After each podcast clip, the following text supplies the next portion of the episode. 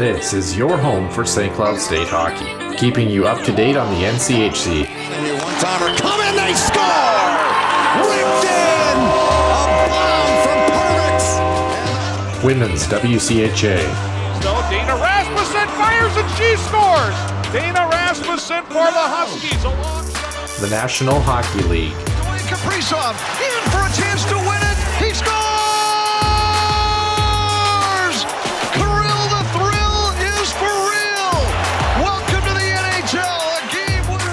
And everything from the state of hockey. St. Cloud Cathedral is now 42.6 seconds away from wrapping up the school's first ever title. Welcome to the Huskies Warming House Podcast Den.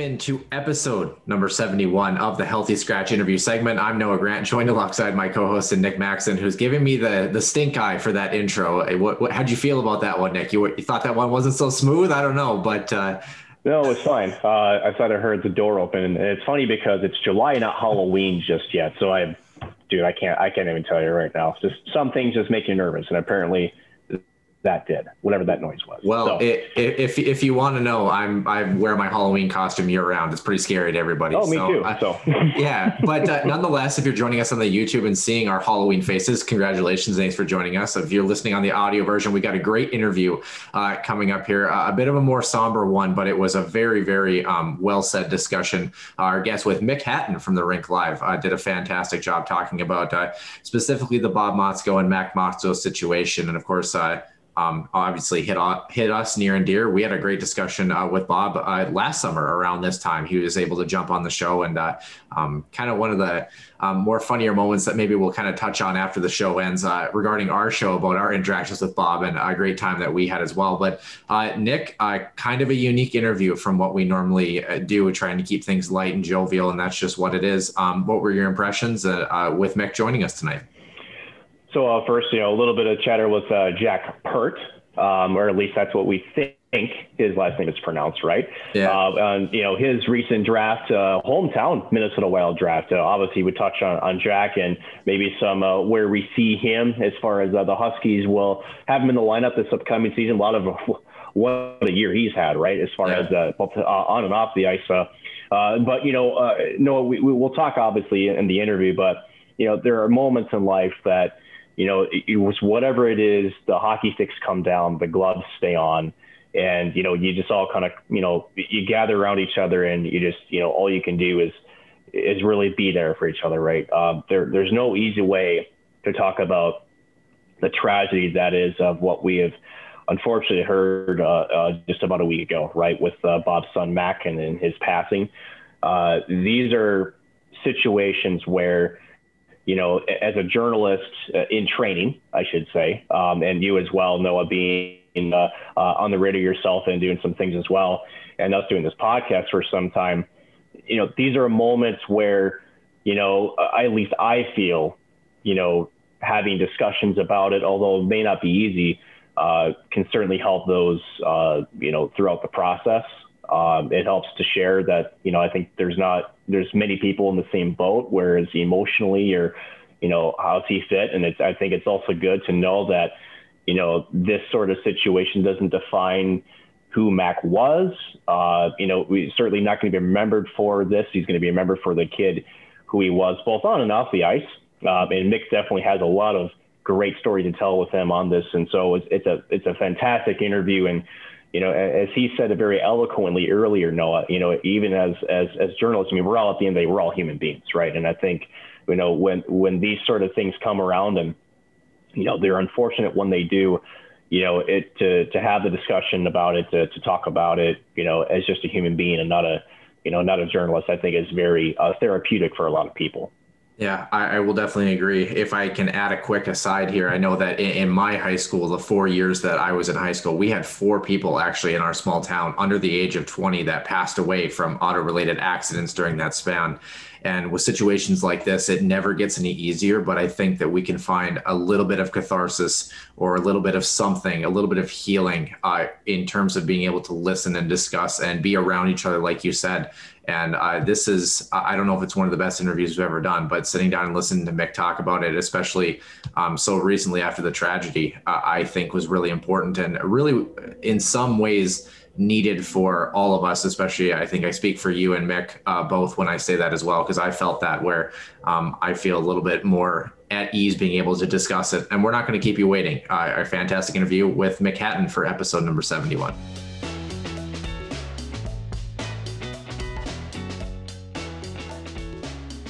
Welcome back to the Pond Huskies Warming House podcast, fans. It is episode number 71, and joining us this week to talk a lot of St. Cloud State Huskies as we have the Rink Live's Mick Hatten, who covered uh, this team extensively over the years. Mick, again, thank you uh, for joining us and happy to have you back on for a second time. Yeah, thanks for having me on. Uh, Mick, we, we definitely have uh, a lot of pressing topics to get to today. Uh, let's first start with uh, uh, the better news, we'll call it that, uh, with uh, Jack Pertz, or is it P-Art? I, I, know we talked about this pre-show. There seems to be uh, a pronunciation conundrum that we're in. nonetheless, the incoming freshman, a second-round choicer by the none of the hometown Minnesota Wild. What not a bad way to have have your summer start off and, and get ready to come in as a freshman for the Huskies. Yeah, very exciting news for Jack. Uh, you know, and that was uh, uh, that, that was a fun conversation. Uh, you know, with him. Uh, I was on the Zoom call uh, with him after he after he got drafted on on Saturday morning. you know, there was there was some back and forth as to whether or not you know I, if you saw some of the you know mock drafts, and I realized these things fluctuate eight billion different ways and everything else, but you know, there there were some people saying that he was going to go as early as like uh, you know late in the first round uh, on Friday.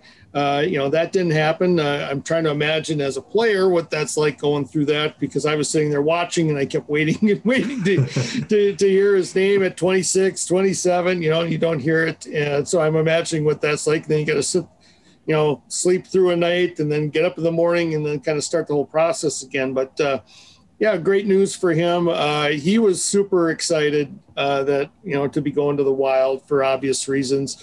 Uh, you know, the the cool thing, uh, of course, is uh, you know the uh, assistant. I'm trying to remember his exact his exact spot. with he's essentially he helps with player development, assistant to the director of player development. I think is the official name for uh, the job for Matt Hendricks, who's a former St. Cloud State player. Uh, I heard actually they kept me on the Zoom a little bit longer than they probably should have, but I actually heard Matt kind of talking with with Jack a little bit, and, and Jack was even more excited when he was talking with him and Brad, uh, Brad Bombardier a little bit uh, after the interviews, and um, so yeah, very cool. Uh, what, what an amazing year the kid had. Uh, you know, I mean, I I've I tried to document, I guess, as much of it as I as I can. Uh, you know, with starting off with with the Fargo Force and then going back to his Grand Rapids team, and then he gets named Mr. Hockey, wins the Reed Larson Award.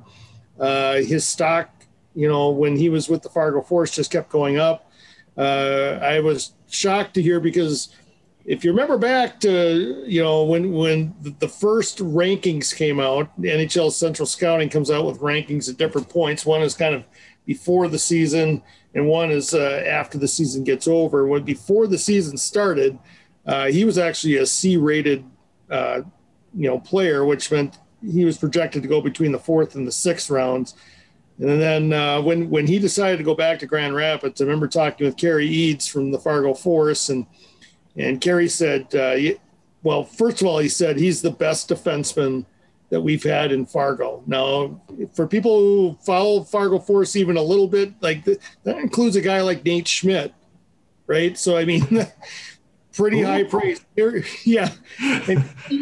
Cary's just the type of guy that doesn't just throw stuff around like that. Um, and so when, when he said that, that opened my eyes and I asked him where he thought he was going to uh, what he was hearing, I guess, in terms of the draft, and he said he, he's he's pro- he's probably going to go in the first round, and I just about fell over.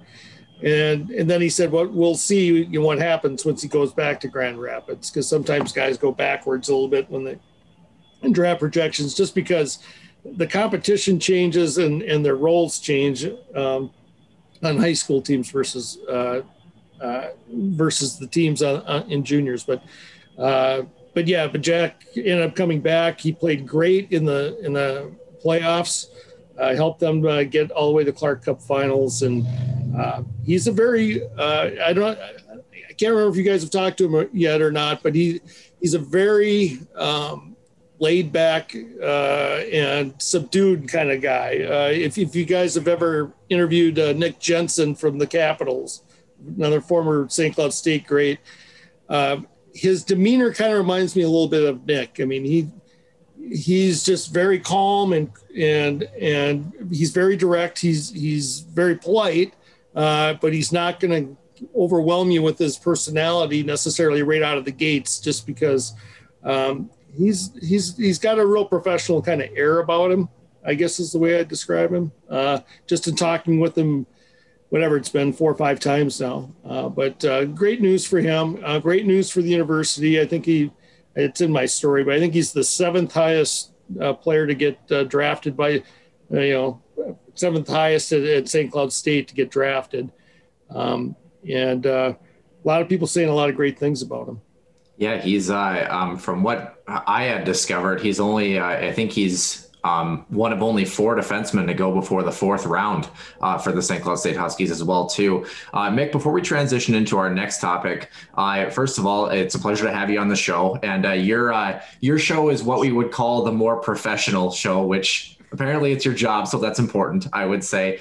I um, I kind of wanted to ask throughout the past year, uh, you know, how have you been doing lately? Uh, you've gotten into the podcast game, albeit probably more successfully than we have, and how are how have things been going uh, otherwise, uh, covering some St. Cloud State hockey? Well, it, it, was an unbelievable year, obviously, with, with covering St. Cloud State hockey. Uh, just you know, with the unbelievable run, obviously that they went to, uh, you know, in, in the NCAA tournament. you know, it was it was an odd year. Like I, I didn't part of uh, you know with with my job with the way it is right now. Um, I didn't anticipate. You know, I, I, don't anticipate like covering as many games as, as I ended up covering this past season. Uh, just with the NCHC pod, uh, you know, it kind of started off where, uh, the, you know, the the company decided to send me down there for, uh, you know, for the whole three weeks, three plus weeks or whatever it was uh, that the pod went on. So I got to see every every game down there, and I saw, you know, mo- I covered most of the uh, most of the games, I guess, uh, you know, d- during the course of the season, and I didn't anticipate that I was going to do that. So I, I, was a little bit more uh, hands on from that standpoint. Uh, it was it was it was a weird year. Like I kept you know, I was very worried. Like, if you had talked to me a year ago with all the stuff going on with COVID, I would have been really concerned about my job just because I'm like, well, nobody knows anything. And, and, you know, there were all kinds of um, media people, you know, losing their jobs. And so I'm, I'm very grateful, I guess, that to this point, you know, knock on wood, uh, you know, I'm still em- employed and, uh, and, uh, it, has been a, it's been a, a really good year. I mean, to see, to, to be at a, a Frozen Four and, and see three uh, Minnesota schools there, and not and the Gophers weren't one of them was you know, was a bit shocking, you know, uh, and and it was a cool thing. Uh, and uh, I've I've known Mike Hastings for uh, probably around 20 years, and I I have nothing but the utmost respect for Mike, and uh, he's had success everywhere he's gone, and so we've all seen well, you guys are may or may not remember, but I mean, I remember when St. Cloud State had gone over and finally won that first uh, NCAA tournament game. Uh, so to see Mike kind of go through that almost the same duration of, of any uh, NCAA tournament drought and then make it all the way to the, to the Frozen Four, that was exciting to see. And what an amazing semifinals game. I, I guess that's uh, the other thing. I guess that it's going to stick out in my mind forever. I guess is the, that game was that's about as good an NCAA tournament game as you're going to see uh, from my standpoint. Uh, back and forth, and you think, oh my gosh, they're out of this, and they come back and, uh, an amazing tip to to win that game. Uh, so a lot of good things, uh, you know, and and like you said, I'm doing a, a Huskies podcast, and then uh, Jess and I are doing a, a, podcast that's a little bit broader based than than uh, just St. Cloud State, and um, so we've got a lot of irons in the fire, which is good. And the more irons, the more chance I, I have of keeping my job. So that's the way I look at it, Noah. it's better than us shelling out shelling then, out uh, money Nick, to do the same final. thing. So. yeah. And then uh, one final quick note on on Jack here, uh, Mick. As we look at the Huskies roster entering the 2021-22 season, uh, a lot of returning faces. Uh, again, in Mr. Hockey, I'd imagine he gets a crack maybe at the uh, at, certainly the bottom pairing, but maybe even a top four spot. Uh, but this Huskies team, you know, when, when you when you try to repeat the success you had a year ago, no, as Pat Micheletti said, you know, getting up the mountain is one thing but staying on the mountain is even tougher. Um, obviously, with a player as skilled and as composed as Jack, and I, got to watch him uh, play the 2019 uh, All Star Prospects game out there in St. Paul. I was calling that with Gino, and just remember how composed and how smooth of a skater he was. Great decision maker with the puck. Um, he's a guy that fits Brett Larson's system very well. Uh, but I guess you know, could you see him? potentially cracking a full-time starting role with this squad, even though it's a pretty crowded blue line there uh, for Brett Larson and his squad. Well, I don't think you bring.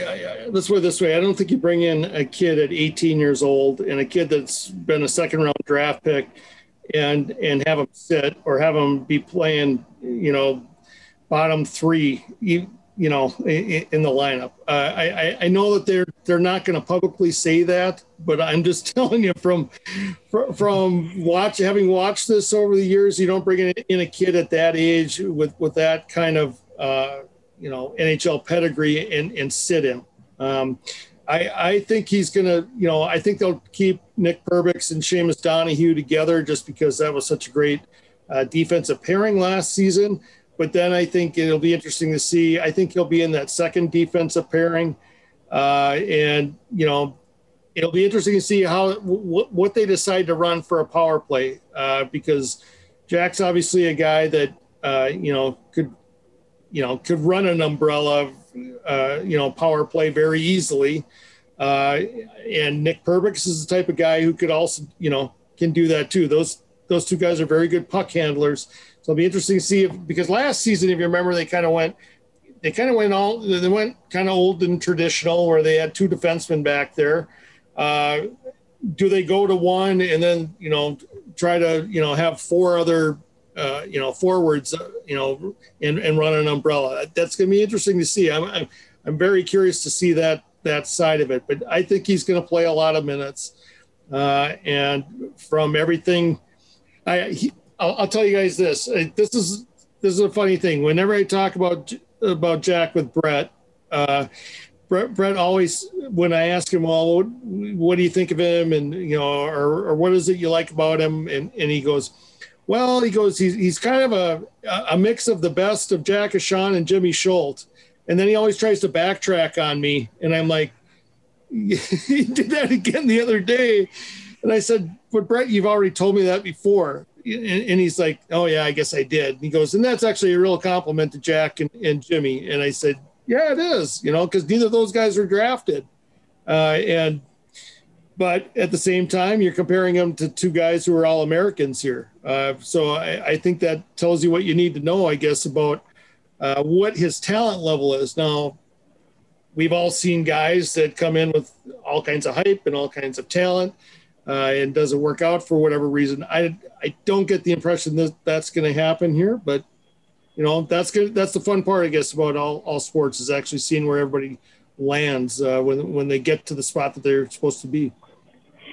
And then Mick, uh, I think now is the time where we transition. Uh, the hockey community uh, is quite the close knit hockey community. You had mentioned uh, the Gophers earlier. Uh, no question that you know down I-94, it's usually a heated rivalry. It's it's a, you know a name that you love to hate kind of thing.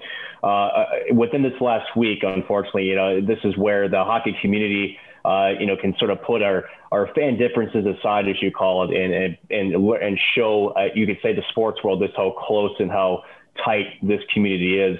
Uh, and, and this one hits close to home. Uh, for those who haven't heard yet, uh, the passing of uh, of Bob Motzko's oldest son, Mack, um, was reported just this past Sunday, Sunday morning. Uh, it shocked all of us. Uh, I know here with at the Huskies Warming House as we were just uh, finished recording our Sunday episode when we were informed of the news. Uh, you know, had to uh, do a couple of, uh, of checking, you could call it, to see if this indeed was a true story. We ended up having the story confirmed and just an unbelievably tragic event. And so we are going to spend some time to talk about this since not only does this deal with the former head coach St. Cloud State Bob, but uh, from what we from what we know, Mack was a, a large part uh, of his presence also uh, in the St. Cloud community. Uh, Mick, let's uh, I guess start this chronologically as we uh, I think as we should. As when did you hear about the news? And I guess let's start from there. Yeah, but it was about 920, 930. I, I was up north. Uh, I, I, have some friends. A friend of mine owns a cabin up, up in northern Minnesota. And I, I was up there and I had my computer with me because of the draft getting moved. You know, normally it's a month earlier. So I actually had my computer with me. And, uh, but I got a text message uh, from, uh, from somebody and uh, somebody that I, I, I knew was not well, they, they were trust, a trustworthy source. We'll just say that. Uh, you know, somebody from uh, St. Cloud State that, uh, you know, that Mack had had died in a car accident, and um, I, I have to tell you, I got to be honest with you. You know, for for I don't know three four hours, I was just in, uh, I was just in total shock. Um, I, have interviewed uh, Mack. Uh, I, you know, we were talking off air or whatever. I think I've interviewed Mack you know, three, three, maybe four times. Uh, but I've seen Mack around, uh, you know, the National Hockey Center since he was 10. Um, and uh, it, uh, you know, as I was, I, I, was driving home and, and then all, then all of it kind of started to hit me a, a lot harder um, because uh, you get to know uh, coaches, uh, you know, when, when you deal with people day you know i wouldn't say daily but you know on, on a very regular basis. Uh, you know during the hockey season i was dealing with bob for you know three four days a, a week uh, easily and I, and we did that for eight seasons together. Um, so I, have I've gotten to know bob uh, over the years and uh, uh, whenever bob uh, you know what came to mind i guess was in particular uh, was there was there was a time and i i think it was like in, in the spring and I, I needed to come down and talk to him for something. And mack was probably uh, 13 or 14 years old and I, as i was walking into the uh, into the hockey center i saw he was out there skating uh, which happened you know uh, you know, he, he liked to go out. He liked to go out and skate, and work on his own uh, at the hockey center, and he was working on some things. And I remember Bob uh, coming in to the coach's office, and Bob, when Bob gets excited about something, uh, Bob gets kind of a uh, this sly grin on his face, and and uh, there, there's a lot of light to him in in, the, in these kind of instances. And and Bob Bob looked at me and goes, Mick, he goes, I think we got something here.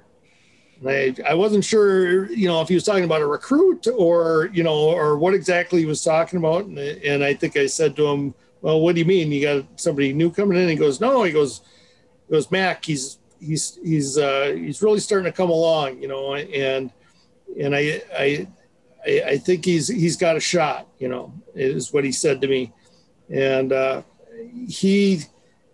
It's hard to it's hard to describe because you know Bob can be a pretty Bob's got a good sense of humor, but Bob can be a pretty serious guy most is a pretty serious guy most of the time. And uh, but when he talked about Mack in this in, and that was not the exception, that was more kind of the rule.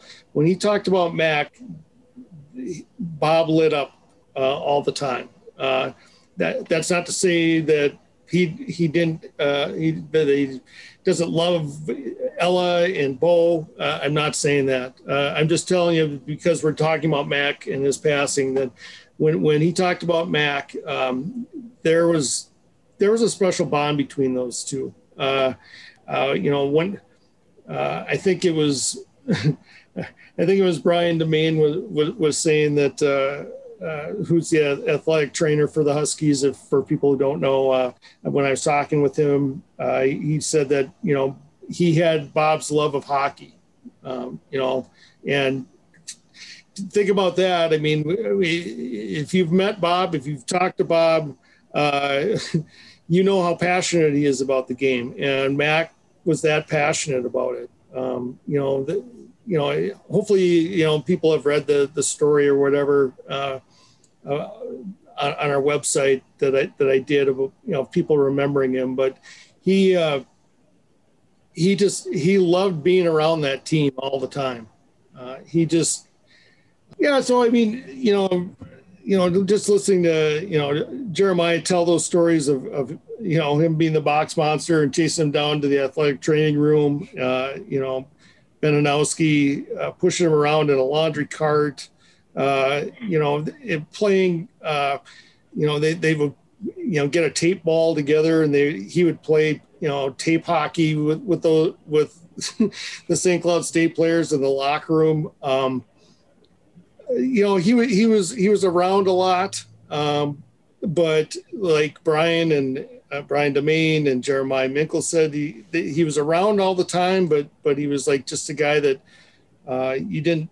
He was never in the way, right? And and for kids at that age uh, to not be in the way, and this is nothing against my kids or anybody else's kids, but but that's just not that's just not the general nature of of them. But he he had a way about him that was that was special that way and uh, uh, yeah there were some very tough interviews uh, you know for that story and i i'm not going to sit here and tell you that i got through you know a few of them without uh, you know shedding some tears because it hits you in a lot of different ways when something this awful happens to somebody who i've never heard of I've never heard a bad word about the kid. I just never have. And and being in the business that I'm in, you know, and think about this. All right, your dad is the Division One uh, hockey coach in town. People are always looking for reasons to to pick you apart.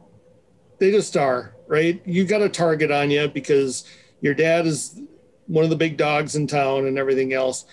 I've never heard somebody say a bad thing about about Mack so it's just uh, it just says so much about the character of the kid, you know, and uh, and about who he was. Uh, and you know, I, I've heard people say, you know, he was, you know, he had an old soul. You know, like he liked talking to he liked talking to adults even at a young age, and he he liked talk he liked sitting around and. Eric Root said that he liked sitting around and listening to Bob and Eric and uh, Mike Gibbons sit sit there and you know tell tell hockey stories. He loved he loved just being around all that stuff, and um, so it's a uh, it's a tough blow. And and on top of that, I mean, uh, you know, I just having written about him in his high school years, uh, what people at Cathedral say about him, uh, it's even it's even higher praise. I mean, they thought the world of Mack. Yeah, the the follow up question I kind of had to that, Mick. Uh, you know, you talk about interviews and what people say, you know, have said about Mack. Uh, the one perspective that I kind of wanted to get is uh, you've had a couple times personally, I believe, that you've gotten a chance to deal with him and actually interview him for hockey, uh, among other things. Uh, what were your impressions like of him, and uh, kind of the little that you got to get to know him in your job? I, he was he may have been the most uh, mature 18 year old kid I've, I've ever interviewed. Uh, he, there was just a, he had a real professionalism, I guess, is, is the best way I guess I could describe how he kind of went about his things. Um, he, the cool thing was the last time I interviewed him, which was in 2020 before the state tournament, um, he I got him to to open up a little bit about some different things, and I think he he finally gotten a little bit more comfortable with just talking with me and, and everything else. Um, and I got him to um, to tell the, the, the story about uh, when when his dad took the job and and how mad he was that his dad was going to the Gophers because he loved he loved St. Cloud State. It, uh, and, and it's hard to it's hard to really hammer that home more uh, than yeah, I don't know how you can hammer that home more that the kid just loved St. Cloud State and he loved the Huskies. I mean, he, that was where he. I mean, that was that was where he grew up. That that's all he knew, right? Was red and black. And so for his dad to take the, the job at Minnesota was just something that was almost uh, beyond him. And um, uh, so yeah, w- but when I interviewed him, uh, he was he he had a good sense of humor. Uh, you know, when, when you could get him to you know kind of let his barrier down a little bit, um, and you could tell he was extremely knowledgeable about the game.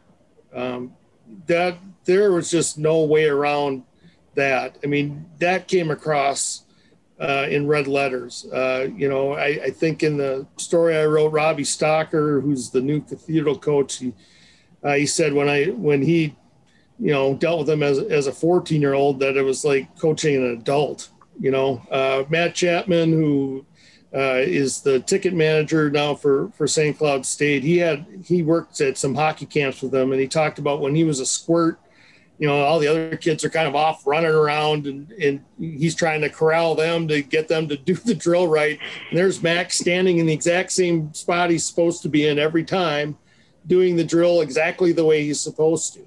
Um, so that's kind of like what what he was maybe like a little bit around the rink and um, the I don't know the respect that that coaches had for him. Uh, it, it's just I, have I've never heard coaches talk about a high school kid like that. I mean, the closest I, I think I've heard somebody talk like like this, like uh, they did about Mack, was about Jimmy Schuldt. I remember when Jimmy was getting ready to uh, come to St. Cloud State. I talked to the Minnetonka high school coach at the time, and he said Jimmy's going to wear a letter at St. Cloud State before he's done. You know, he and I, that kind of just stood me up. And of course, he ended up being a captain for three years. Um, so, uh, but that's kind of the the the class of, of, person. You know, again, if, if people have met Jimmy Schuldt, maybe that's a, a good good kind of gauge of like the type of person that if you didn't meet Mack, Mack gave kind of that same aura about him, and um, uh, so he was he was something. And I, I was at Hockey Zone yesterday. My son's getting my son's skate sharp, and I was talking with one of the guys that worked there, and he goes, he goes, you didn't have to talk to Mack very long to know what he was about, you know, and the type of person he was. You just didn't have to be around him that long. It was that's how evident, you know, that, that's he just projected that. I don't know. It's hard to really pinpoint it, but you, you you would know it if you saw it. Let's just mm-hmm. say that no question that I think you know St. Cloud may have been uh, possibly in his future, maybe on the ice, maybe not. Uh, I know that there were plans for him to. Uh, I think Penticton, if I if I recall correctly, was in the fall plans for him up in the, the British Columbia Hockey League. Um, uh, but uh, Mick, it, it's time to talk a little bit some of the details of what happened, right? So uh, whether it's an accident or whatnot, these things are always tough, right? But I think the circumstances surrounding this situation are why I think this pill's a little bit tougher to swallow. Um, for those who uh, who don't know, just a quick uh, summary, then I'll let you fill in the gaps. Uh, it sounds like uh, so 51 year old James Liu uh, was the driver. Again, he's a resident of Orono.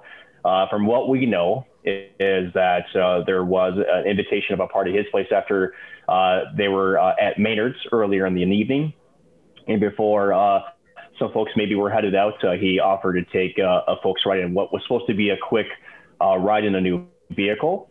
Um, from what we know about the action report, or at least the initial uh, disclosures, where that speed and and possibly alcohol were involved in this collision. It wasn't very far away um, that led to the incident. Now, Mick, I'll have you uh, kind of take it from there, but that I guess kind of briefly summarize it, but still a lot of details there that uh, I'll have you uh, uh, sort of expand on. Yeah, well, you know, I, I've I talked to a lot of people. You know, even on on that Sunday, I know a guy that you know a guy I used to work with covered covered cops and stuff uh, a lot, and he started digging up some details. You know, piecing some things together. You know, just from different tweets and, and different things that he saw online, and um, you know, he uh, pretty early on he said, Let, us just say this. He goes, "That's not a road that you should be." Doing uh, you know be driving that fast on. Uh, you know, the, the, the, speed limit, I think, where uh, the accident happened was 40 miles an hour, from what uh, I've been told. Um, and he, by some accounts that we, you know, that, that we've heard, uh, you know, they said that the cops definitely said that speed was involved with it. Okay. They said speed and, and alcohol were likely involved uh, with the accident. Um, have heard things that it was, you know, may have been 90, 100 miles an hour. Um, and, you know, the, the road kind of curves, you know, where it, the car went off the road and then they hit multiple trees. Um, uh, you know, and unfortunately, Mack and, and uh, Joe Schuneman were, were both wearing their, their seat belts. But when you, when you stop that abruptly uh, at that speed, uh, unfortunately, you know the the internal stuff uh, that that goes on there, uh, you know, from the that sort of impact at that at that speed is is just horrific. Um, now, James Liu got thrown from the car, um, and uh, unfortunately, Joe Joe died at the scene. Uh, Mack was. I, have heard different reports as to how he got to the how he got to uh, uh, the hospital, uh, but he was he was taken to the hospital and uh, eventually died at the hospital. Uh, his, uh, you know, Bob, Bob and, and his wife Shelley and their son Bo were up in up at Gull Lake, and I've heard that Bob and uh, Shelley flew back down to the flew to the Twin Cities. Uh, that Bo got picked up uh, you know, and taken down to the Twin Cities, and um, they were able to see him in the in the hospital before he died. Um, but just uh, it, uh, yeah, the more the, the, more details you hear, and and you know the, about the whole situation, the more. Um, the more troubling it is just because it, it, it was so avoidable. Um, it, I, I, guess that's that's the best way I can put it. I mean, it, it's just so troubling because it, just didn't need to happen, uh, and I don't. We don't know. I guess if they uh, necessarily knew. I don't know if you know. I don't think Mack knew the, these guys. You know, knew him or whatever before this evening. Um, so it's uh, it's just uh, it's just horrible. And then you you think of. Um, you know, you think of just this whole family and, and finding something like that out. Uh, it's, and and for people who who knew him way better than I did, um, it, it's it's just crushing.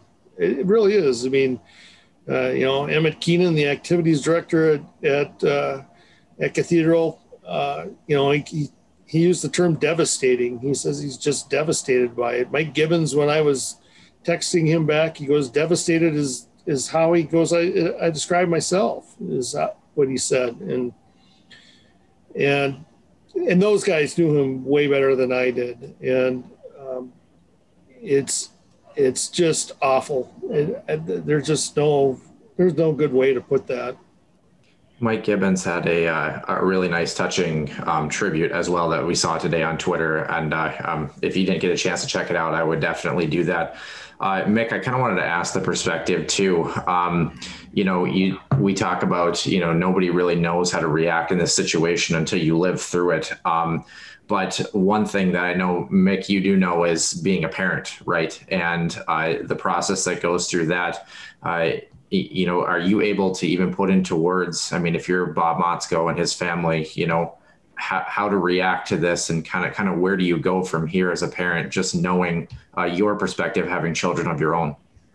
Yeah, I, I, I, and that's the other thing I guess that you know when you were asking me about you know when I found found out what what what my reactions were and and one of them is you try to put yourself you know i think human nature is that right? I mean you try to put yourself in into you know you know the extremes. When you see something really extreme like you know somebody wins the lottery or something like that you try to put yourself in the in that person's shoes. What what the heck would that feel like? Because so few people you know go through something like that.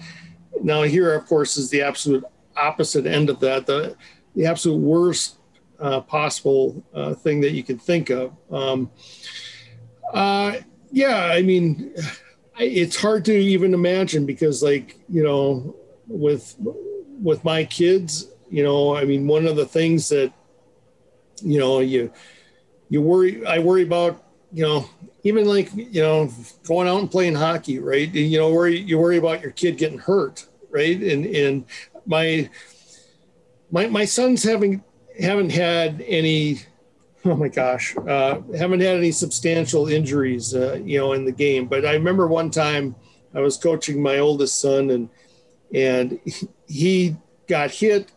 Uh, this was two years ago. He got hit and he went down.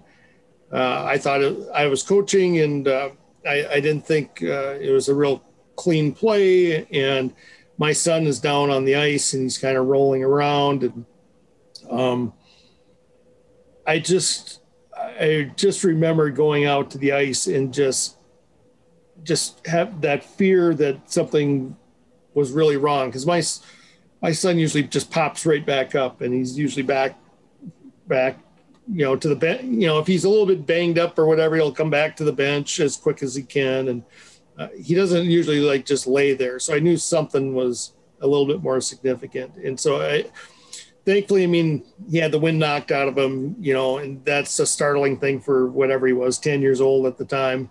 Um, that's all it was right? So you think of just what runs through your mind in this in that quick of a really benign situation and then you put yourself into what they're going through right now. Um, i i i just can't i can't wrap my head around it and i'm sure that that's what's going on with them um, i'm sure that bob uh, and shelly are, are just uh, beside themselves trying to make sense out of it all. And, you know, and I, I think you, you always want to protect your kids. And, and so I'm sure, I, I don't know, you know, you, you, you would think, you know, maybe you'd, you'd, you'd second guess yourself, maybe some, you know, you know, maybe Mack should have, you know, been up with us, uh, uh, you know, or whatever, or, I, maybe I should have been with him that night. You know what I mean? I mean, those would be the type of things I think that would run through my head. I, am not saying that that's going through Bob's head, but if I was a parent, that would probably be going through my head, and that's tough. I, I mean, that's just it, it's so hard to it's so hard to describe, I guess, how, how listen, you can take take off one of my limbs, but you know, let my kid be okay, right? I mean, that's just how you feel. I mean, if something awful has to happen, let it happen to me and not my not my kids. And so that, that's that's what I'm imagining is going on, um, and that's that's just so very difficult. I know with I remember when I was I remember I was talking with with Eric Rud, you know, and, and Brian Demain and, and Jeremiah Minkle and I were, were talking about uh, Mack just riding in the front of the bus. Uh, you know, to Mack would go on a couple of uh, road trips with with the Huskies, and uh, and so we were talking about that. I brought that up to Eric, and and Eric started to react to that, and Eric just lost it. Now Eric uh, worked for Bob for I think it was five seasons, uh, and and then he came back uh, to St. Cloud State. So those two families, with the ages of their kids, are all, are very closely aligned. So th- those two families are extremely tight, and and the way Eric reacted, um, you know, when you're that close to somebody um, it's like it's almost like one of your kids has, has died. And that's how it felt when, when i was talking with eric. And so there are a lot of people really uh, hurting about this. And and like i told you guys before i mean i'm hurting and i i didn't know him that well. Uh, but i knew him enough to know that this is an awful awful loss and uh, i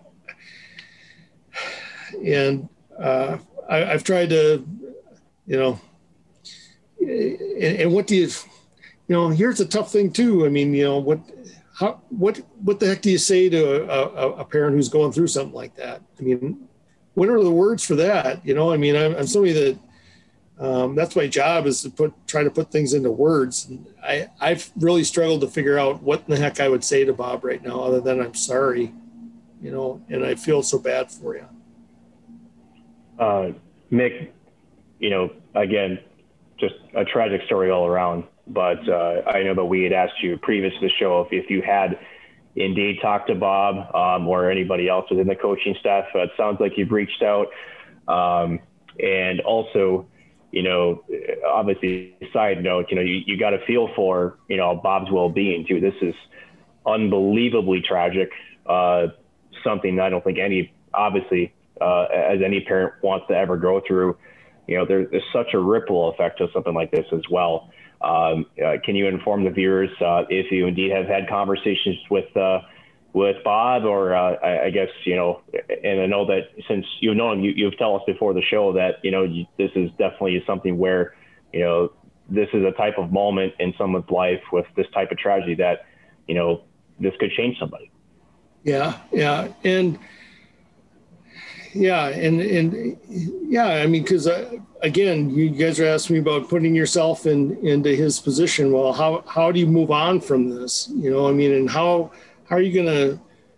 What is your coping mechanism for something this horrible uh, happening in your life? I don't, you know, obviously we don't know how Bob is going to cope with this. Um, I you know, in a direct message uh, on Twitter, I, I, sent him a note. I, I don't know if he's seen it. I, I, and I'm sure he's just been inundated with with notes from people. But I wanted to at least express a couple of things to him there. Um, I have had contact, as I was mentioning, with with Mike Gibbons, and um, I reached out to to Garrett Raboin. Uh, you know, Garrett obviously was an assistant coach up here, and now he's an assistant with with Bob down at, at Minnesota.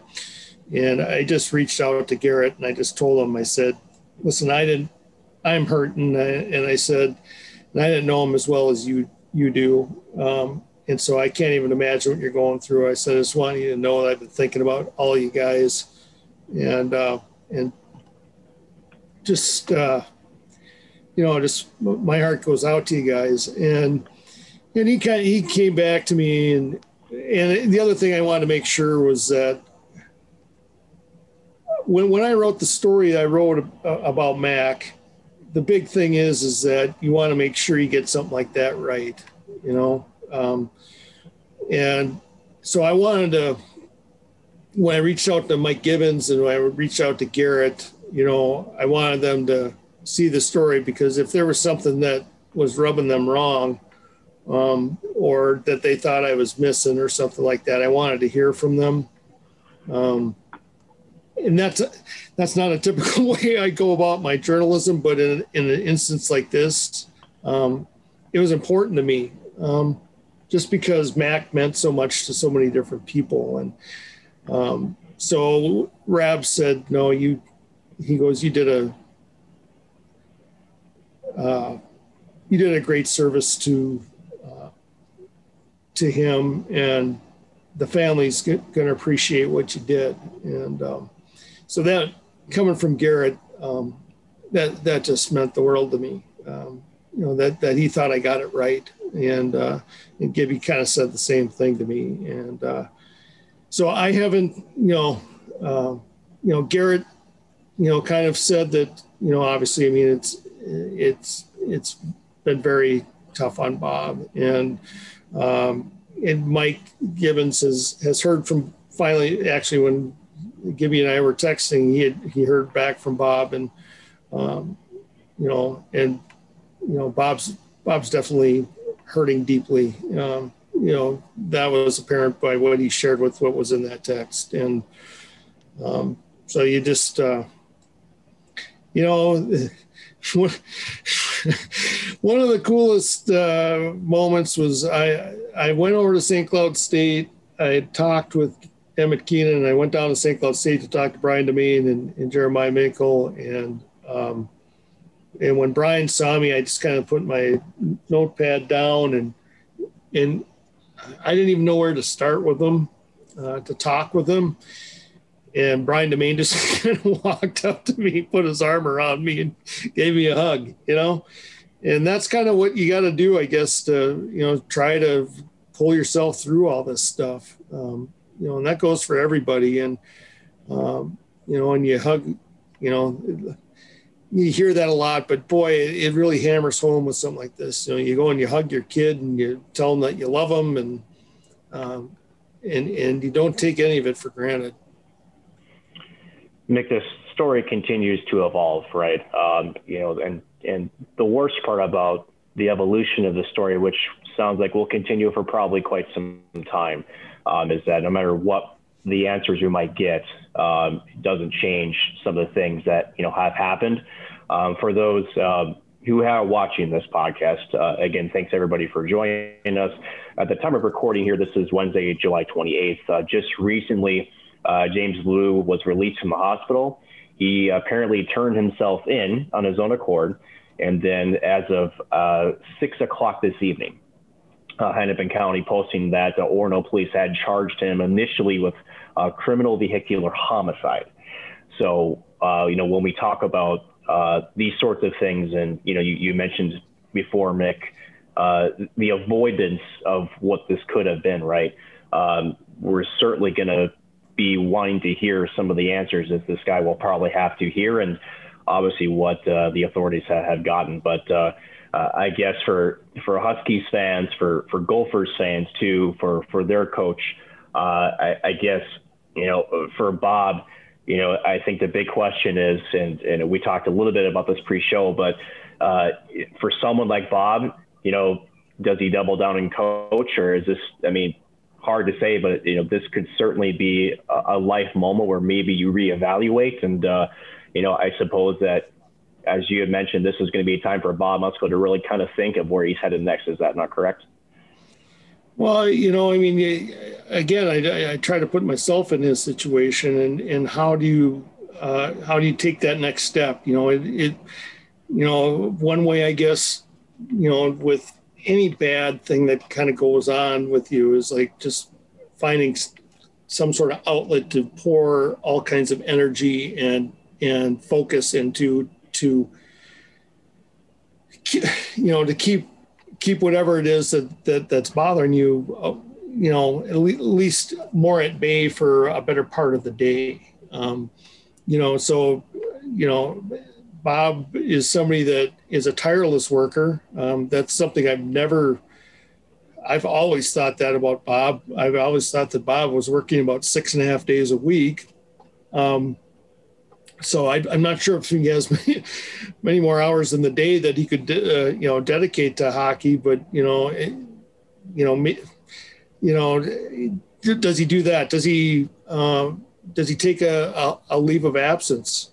Um, you know, uh, you know, depending on where we all t- any tragedy, any uh, really awful thing that happens in anybody's life it takes you a certain amount of time to get to where you're coping with it uh, you know so where you can handle things on a, on a day-to-day basis.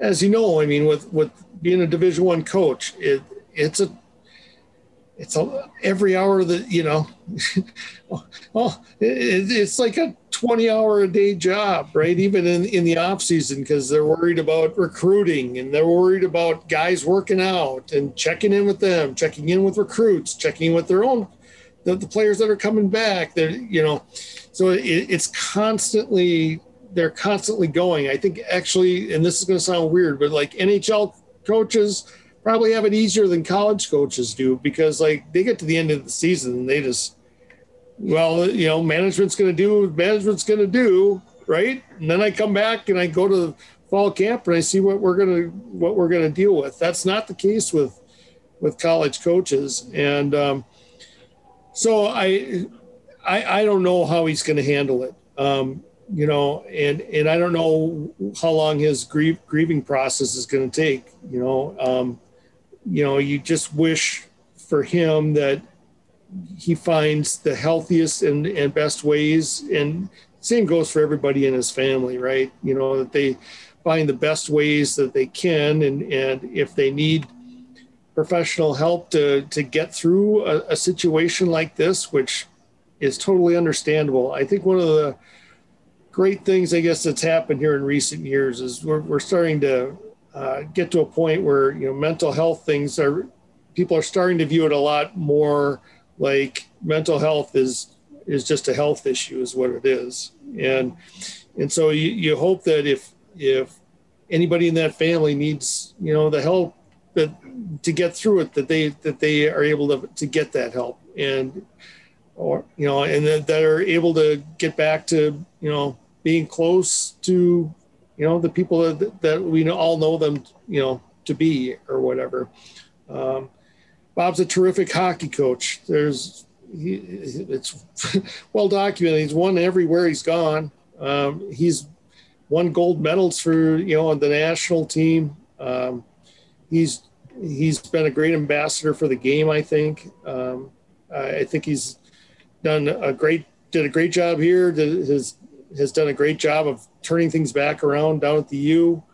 Um, so I, you know, you hope that he gets to do what he's passionate about, um, you know, which is which is coaching, and he's still got some time left in him, uh, you know, to coach before, you know, he retires. Now it's hard for me to imagine Bob retiring um, because Bob is. Uh, so, so, passionate about hockey, um, but uh, you know, I, I just I just wish him and, and his family all the best here trying to get through all this.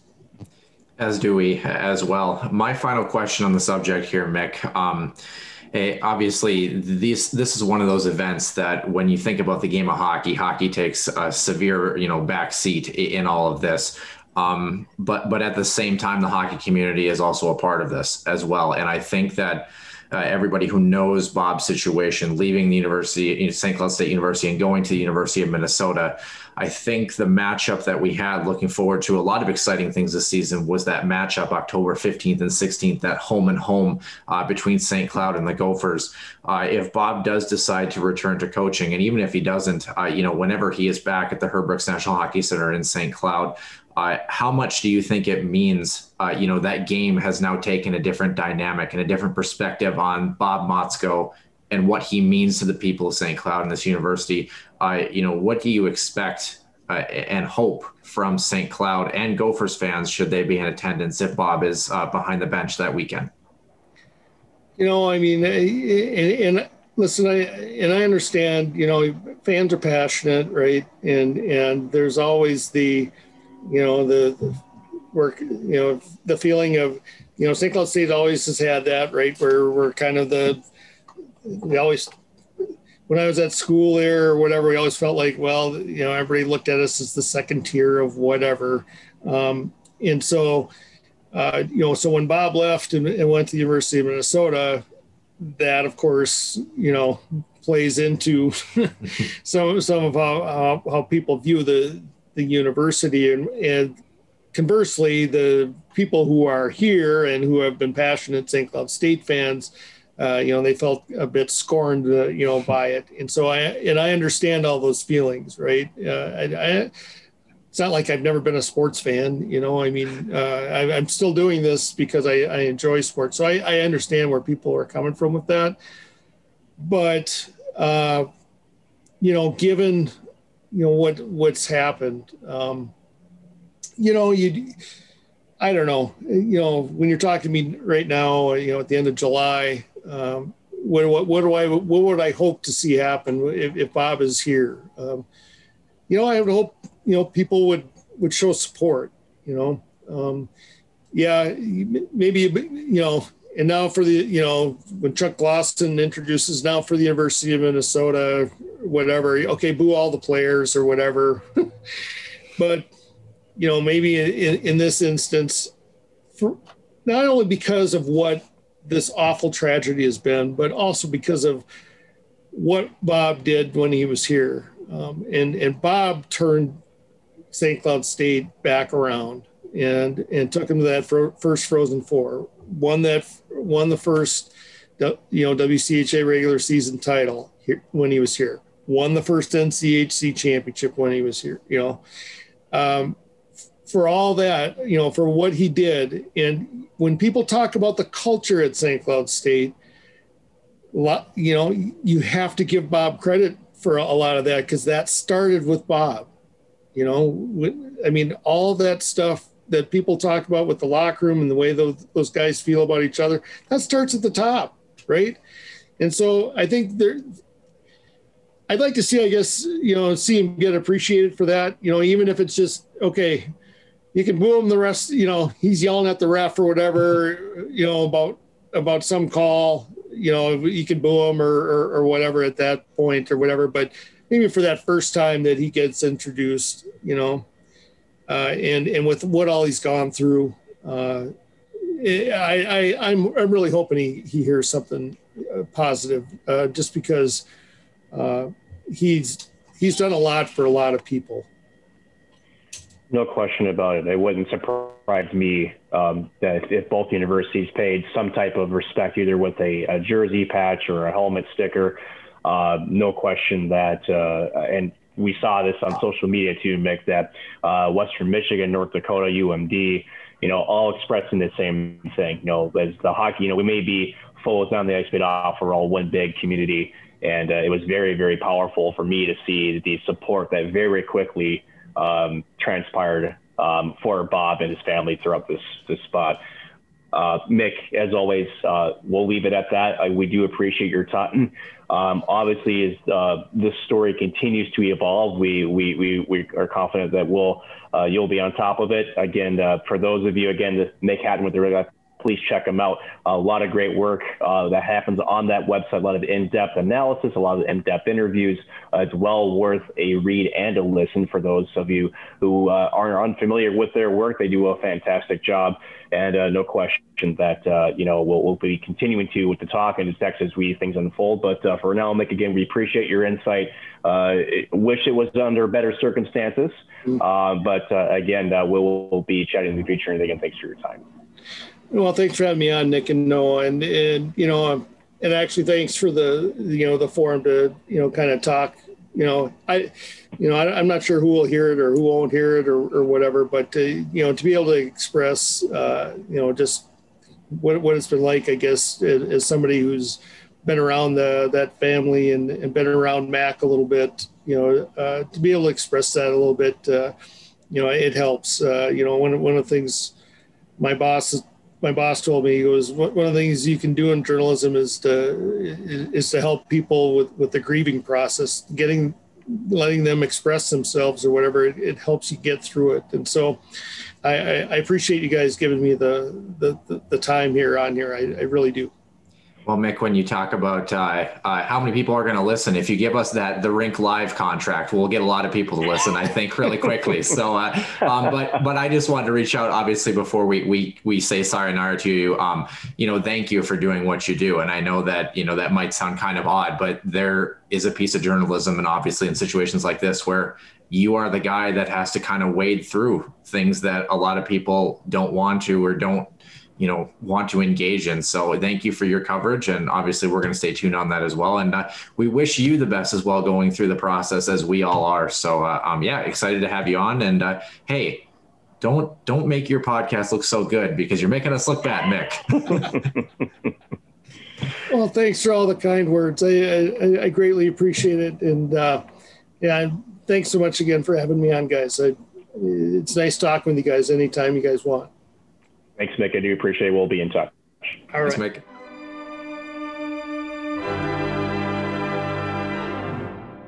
And Nick, uh, yeah, like we mentioned, a unique interview, but a really good one. Always fun to catch up with Mick. Uh, just you know, really great to us and stuff. Not a guy that we really, I guess, interact with a whole lot, but when we do, I mean, uh, just one of those guys that you know haven't really had anything bad to say about Mick. He's just been very professional, very awesome to us, very fun to talk to, and uh, always interesting. If you get a chance to ever watch Mick Hatten do a post game interview and his uh, his scribble speak, if you will, on his notepad when he uh, flips his notepad, it's kind of an interesting little process to watch. It does a fantastic job. Uh, Nick, before I, I, get your thoughts on that, I also kind of wanted to touch on, as I had mentioned briefly, uh, our experience with Bob Motzko, kind of a funny little um, Motzkoism, if you will. Uh, for those who know Bob, you know, kind of being Bob as you will.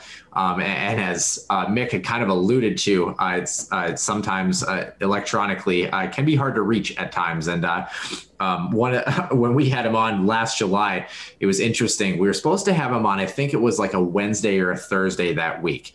Um, and he texts us at about 7:45 on Sunday night and just says, "I need to change the time of the show." And we're like, "Okay, like like what do you need to do?" And he goes, "Tomorrow."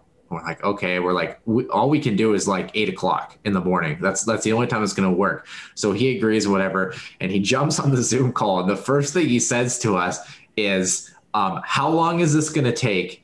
And why are we doing this so early?" And we're just, you know, again, remember this is episode 18. This is our first big primo guest, and we're like, oh boy, this might not go so well. But fantastic interview. If you haven't got a chance, it's our July 4th special from last year. A really great interview with Bob, getting to talk about his time at St. Cloud State and how much he missed being a Husky and, you know, what that rivalry and things have meant to him. But uh, Nick, uh, what are your kind of closing thoughts on, you know, this situation, the interview with Mick and kind of what we have coming up next? Uh, sure. You know, again, you know, the hockey community we've talked about this all the time, right? How close knit, how supportive it is, and you know, this is one of those where you do lean on each other to kind of help you get through it. And I don't even know if that's the right way to say it, right? I don't know how, you know, in Bob's shoes, how you get through something like this. Um, from again, you and I know I've talked about where I've been through something quite devastating myself, but it, it's not the same.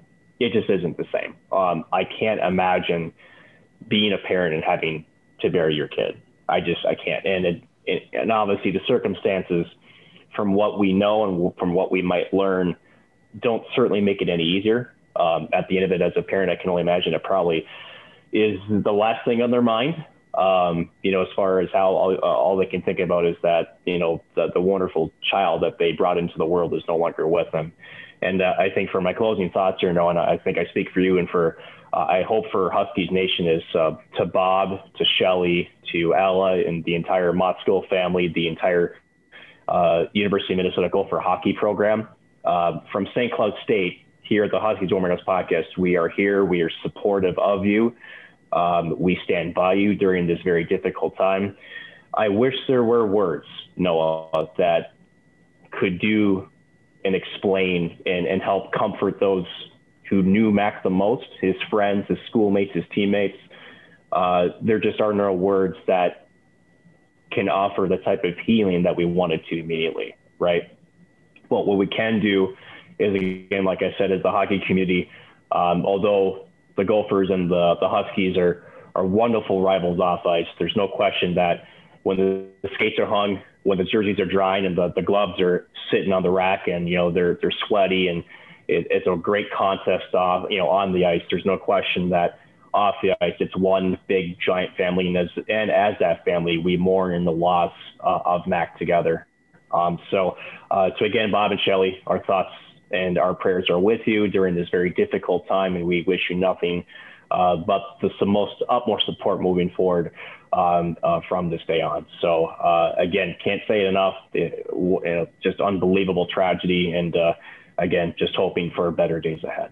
Yeah, I couldn't have said it better myself. And obviously, we're going to be tracking the story as it evolves, as it develops, and obviously tracking the health and well being of the Motzko family, Huskies Nation, Gophers Nation, uh, and, and the college hockey and the hockey world in general. I think it's important for all to uh, to to embrace each other in this in this time.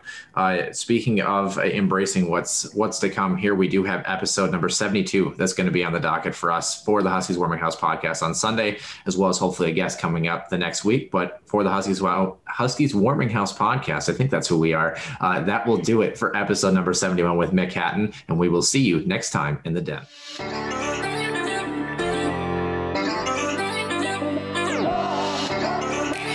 Timer coming, they score! Ripped in! A bomb from Perbix! So Dana Rasmussen fires and she scores! Dana Rasmussen for the Huskies alongside.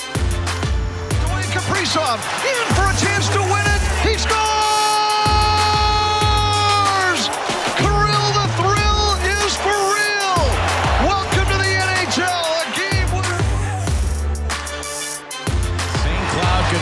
is now 42.6 seconds away from wrapping up the school's first ever title.